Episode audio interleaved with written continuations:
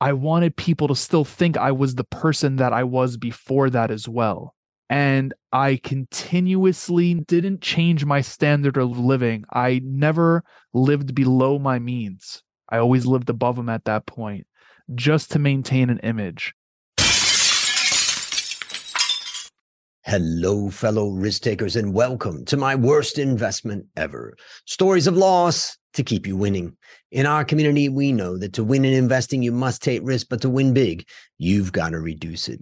Ladies and gentlemen, I'm on a mission to help 1 million people reduce risk in their lives. To join me, go to myworstinvestmentever.com and sign up for my free weekly Become a Better Investor newsletter, where I share how to reduce risk and create, grow, and protect your wealth. Fellow risk takers, this is your worst podcast host, Andrew Stotz from A Stotz Academy, and I'm here with featured guest Matt Labrie. Matt, are you ready to join the mission? I am very ready, and I want to express gratitude to you for having me here and letting me join this mission with you. So thank you so much. I appreciate that. In fact, I was listening to one of the episodes of, of your podcast. That was episode 256 with Dr. Corey Yeager. And mm-hmm. there was some great, you know, great stuff. But thinking about gratitude, the questions that we're asking and how we're, you know, making ourselves better people. So fantastic. Well, let me introduce you to the audience. Matt is a born and raised New Yorker who has inevitably caught the hustler spirit that fills his hometown streets.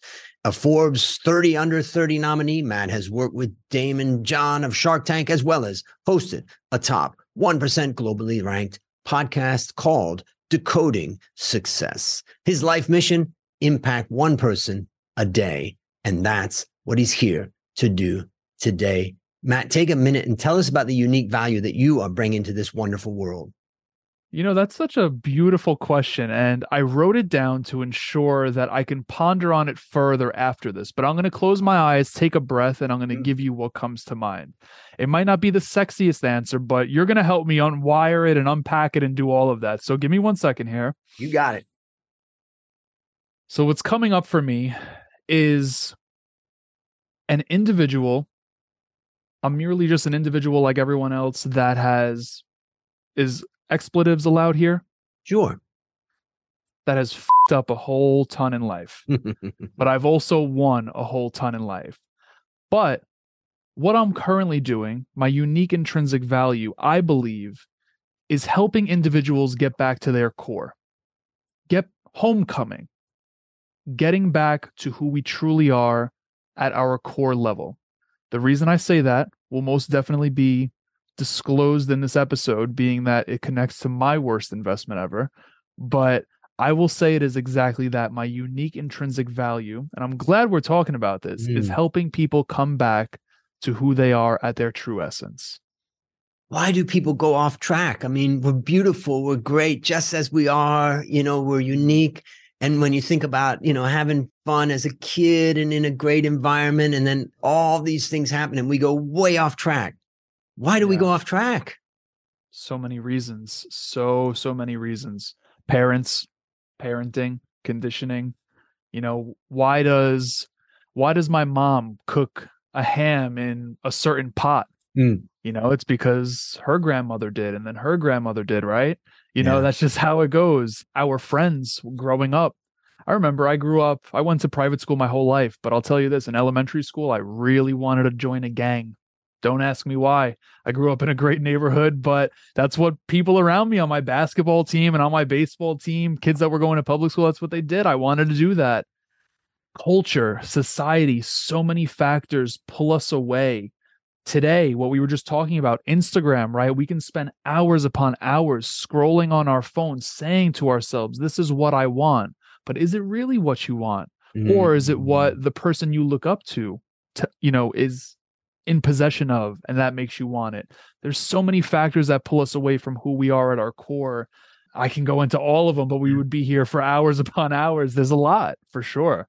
I was just thinking about when i was young we used to play pinball and mm. just the way that the ball bounces around from you know all kinds of different things that it's hitting it's like that's what we go through in life and half of our life is untangling the messes you know, if you want to live a life of kind of self awareness, you have to start to go back and ask the question why do i react this way to that? Mm. what is it? And I'll, I'll, give you a simple example matt. Six years ago my mom came to live with me in bangkok when my father passed away.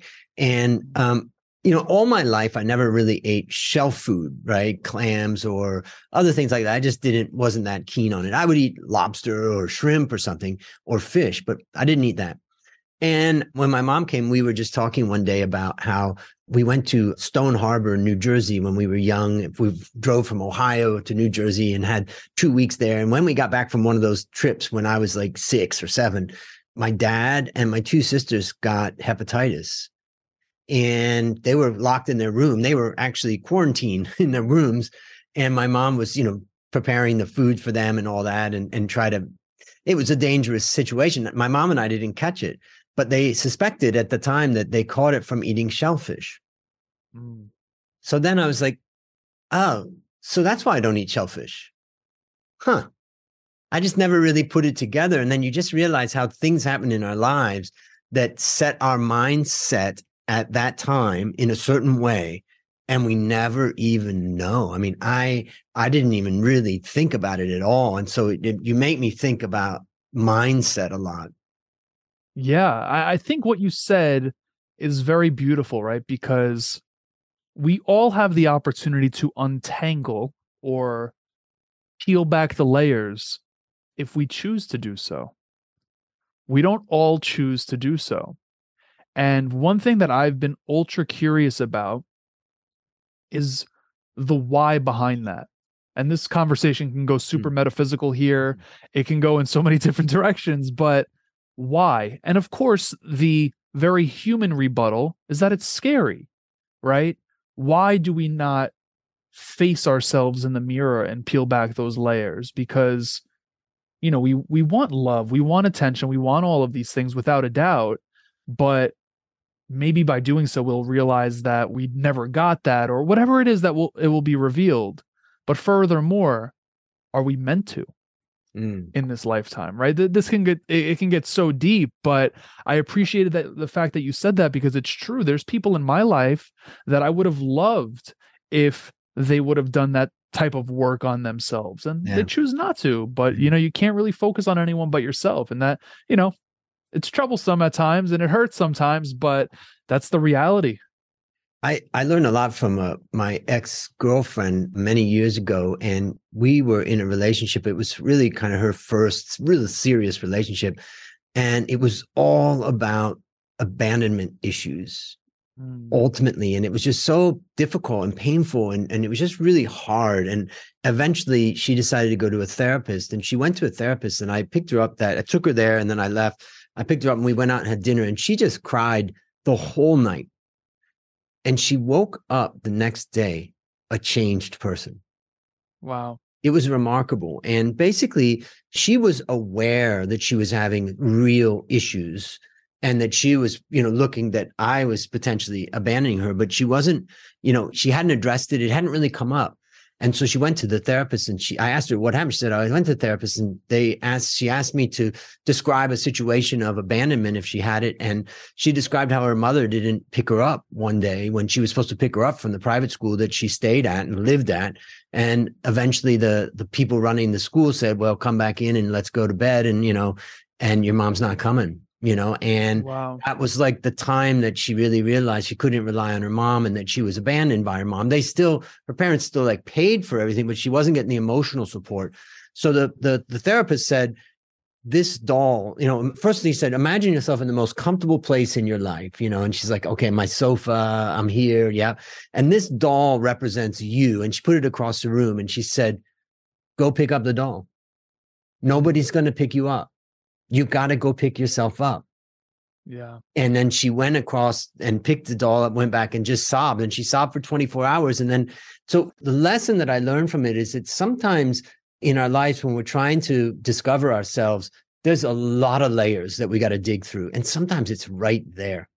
The mm-hmm. awareness is there. And when the awareness is there with the right feedback and the right person involved, these things can be revealed and resolved. So, you know, I was just thinking about that when when you were talking. Authenticity, yeah. that's what this podcast is about. Oh, I love it. And I, I love the way we've started. I, and I appreciate you sharing that story. I mean, kudos to her because a lot of people, like I said, they, they won't turn inward. And, you know, for the fact that she did is a beautiful thing. And I'm glad to know that she was a changed person after that. Abandonment's no joke, you know, and oftentimes what we don't realize is when we don't do the work that we need to do for ourselves, we're actually abandoning our true self. Mm. Right? We're we're abandoning our true self and we're not we're just not going to live the life that we can truly live our truest potential and we'll end up settling whether it be at a you know in your career at a job in business or or whatever the case may be in numerous different facets we actually abandon ourselves for the sake of allowing ourselves to feel what we believe is not foreign what's the best way to say not foreign the opposite of that i don't want to use the word comfortable mm. but mm. what's familiar there we go familiar. you know we'll, we'll abandon ourselves for what's familiar mm. Well, that's a great discussion. I think there's a lot to learn. And for everybody out there, you know, I always share my own experience of being in drug rehab when I was 16, 17, my mm-hmm. senior year in high school. I was basically in three different rehabs and struggling, but I was being pushed by people to face those, you know, all the past and the issues that I was dealing with. And it was like a reboot to the computer. And so I always like to tell people, you know, there's, you can always, always improve yourself by looking at, you know, what's going on in your past and being able to address it. And really on a lighter side, that's what this podcast is about, is looking at our mm-hmm. past and seeing what we can learn from it. So now it's time to share your worst investment ever. And since no one goes into their worst investment thinking it will be, tell us a bit about the story and the circumstances leading up to it, and then tell us your story. Absolutely. I will say that my worst investment ever was in my ego. The reason being is because in my very early 20s, I'm grateful for my life. I would never change anything about it. Anything. Like I am so grateful for the way every everything turned out.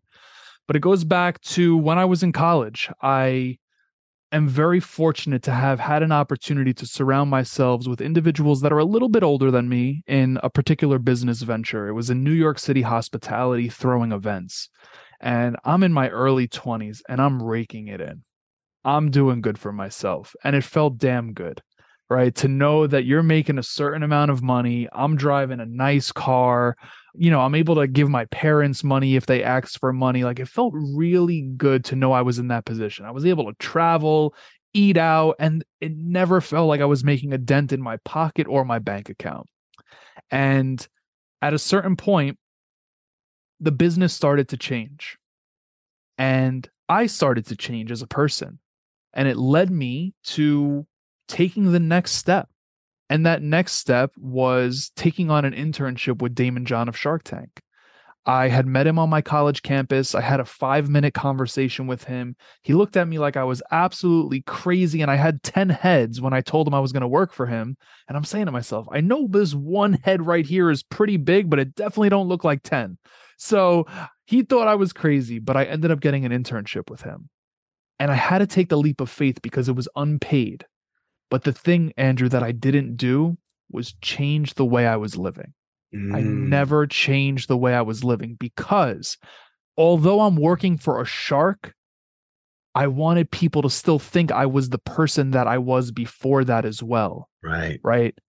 And I continuously didn't change my standard of, of living. I never lived below my means. I always lived above them at that point just to maintain an image. And that's why I say my worst investment ever was in my ego because I blew $80,000. Granted, I was paying for my own college tuition, mm. so that's incorporated in that. But to make the story sound extra sexy, I, I give the full amount. And man, I was taking Uber XLs when I could have been taking the train. I was eating at the most lavish of restaurants when I could have been eating at home, you know, the food that was in my fridge. Mm. And it hurt for many yeah. years. And I think I'm still trying to forgive myself for that.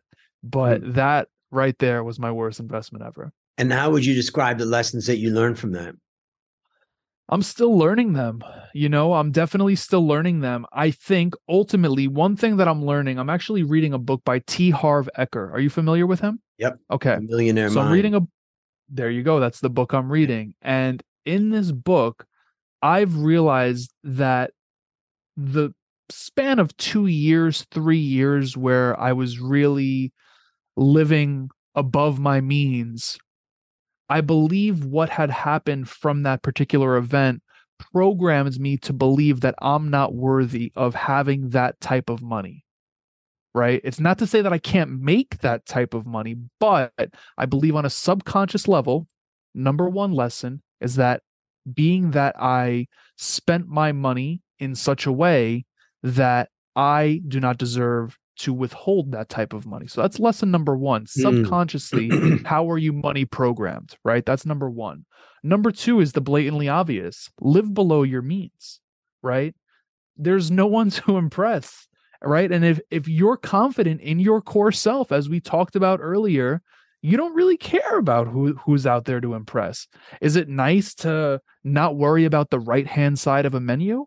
Absolutely. I don't care if I see MP next to a an order of fish, you know, but should you be doing that 5 nights a week? Mm. Not necessarily, right? I mean, unless you're hosting business clients and you could justify it, like let's be realistic. I'm not telling people to be, you know, cheap Charlie and I'm not here to point a finger at the way anyone else spends their money, but lesson number 2 for me was live below your means. Yep. And obviously I, I I you know went a little bit further on that but th- that's one and two and maybe yep. potentially one a and one b. Yep. Maybe i'll share a couple things. I mean the one thing that i've learned is that your life's going to be full of ups and downs. Mm. and you've got to manage during your up times you've got to provide the cushion that you need to survive the downtime mm. and that's not only financial it's also emotional you know? Yep and you're going to face a lot of ups and downs. And so that's the first thing that I was thinking about because I've been through so many ups and downs. And when I, in the 1997 Asian crisis, we had set up a factory in Thailand and I was working as an investment banker.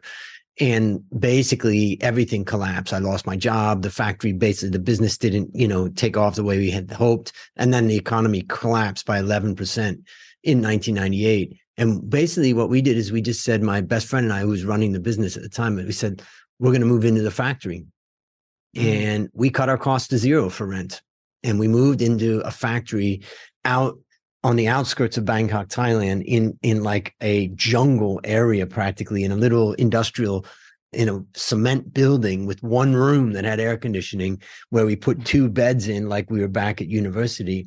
And we're fearless and we're not afraid to bring ourselves down to our roots. And I would share one other story of mine, and that is when I when I got sober, I got out of treatment and I was in 12 step programs as I've been in for my life.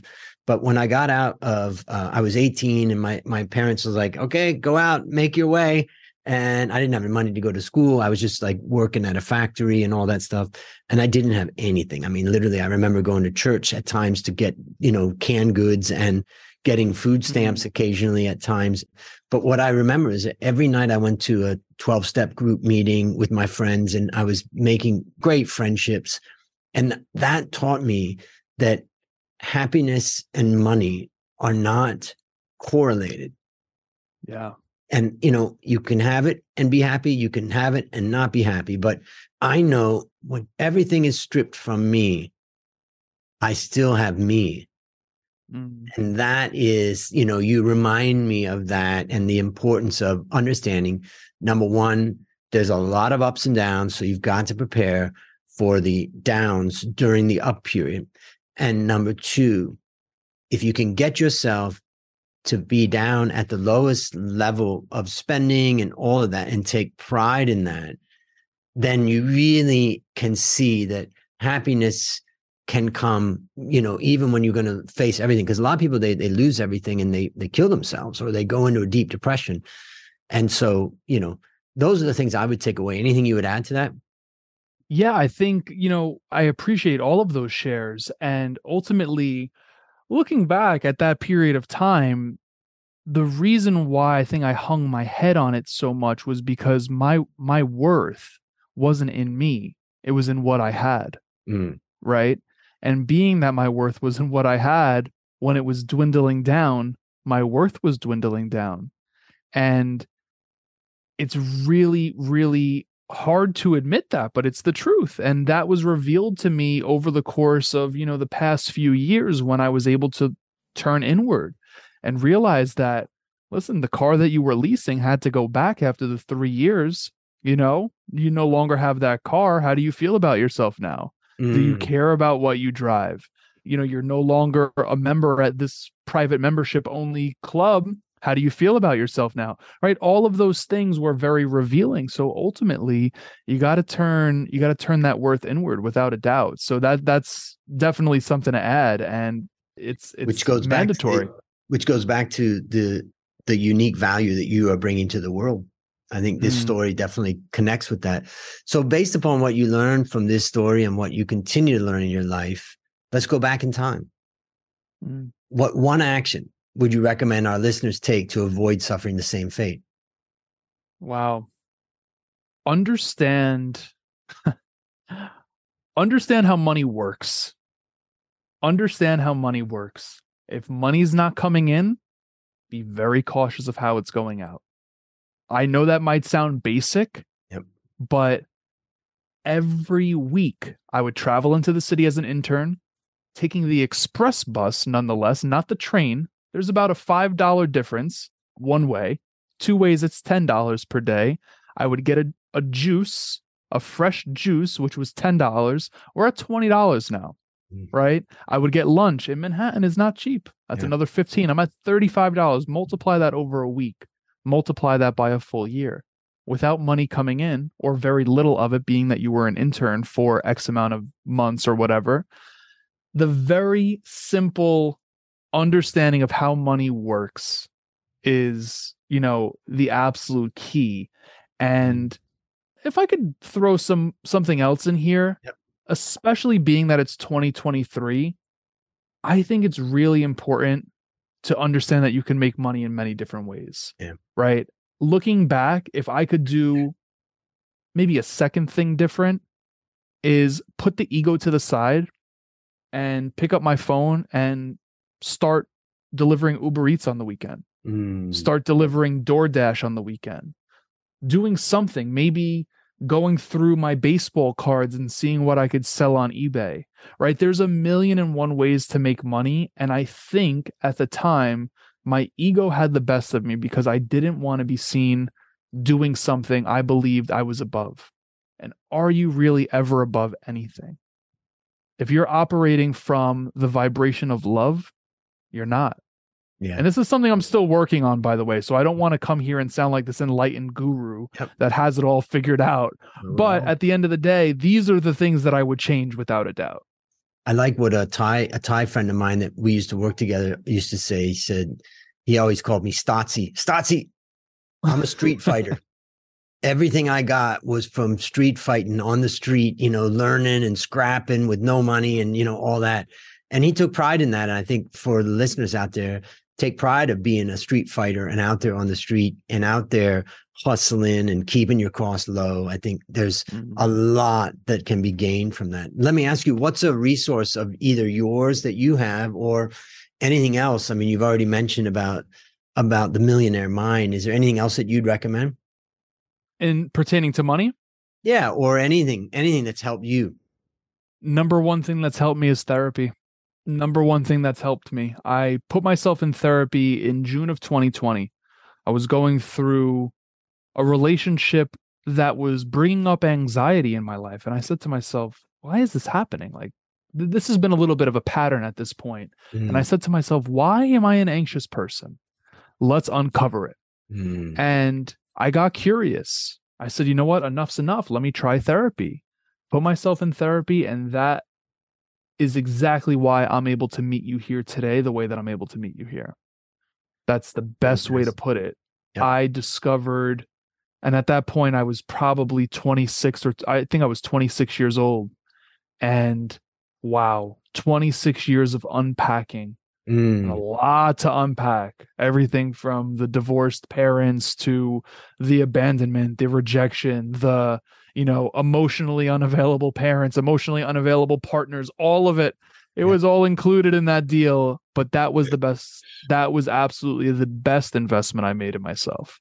That's a great one. And for the listeners out there, you know, number one, if you feel down or you're struggling, talk to somebody. Number two, if you can mm-hmm. find a therapist or somebody that you can kind of regularly work through these things, you know, it's really, I did about 2000 hours of therapy during my youth mm. because of my addiction and where I was. And it, it definitely shaped me to, to understand myself and others much better. So my last question for you is what's your number one goal for the next 12 months?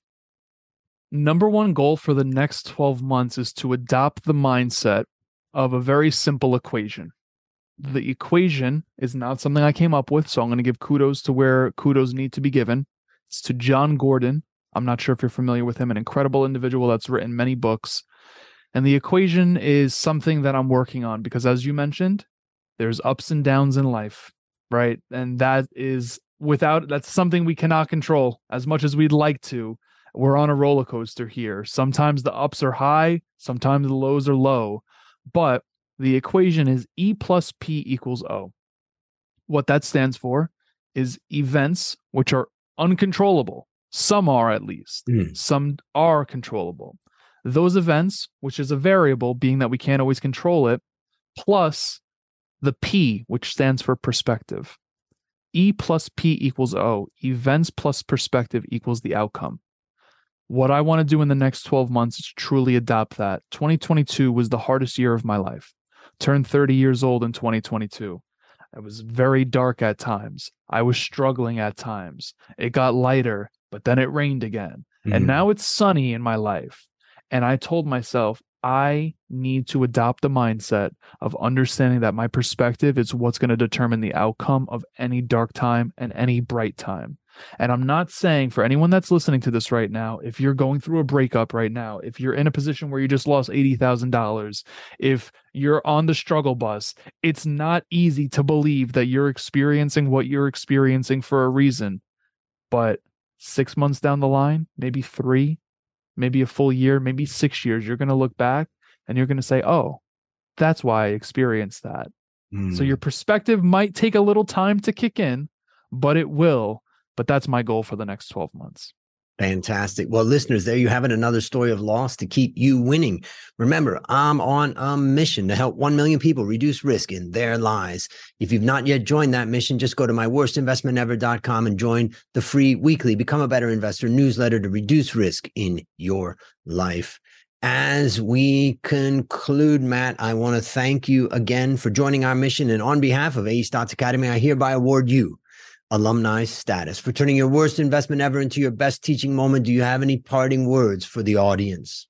I absolutely do. My parting words are sharing gratitude with you for what you've built 600 plus episodes, 600 plus individuals that you've had on here. I'm giving you your kudos. I'm expressing gratitude. Thank you so much for the opportunity to join you here on this platform.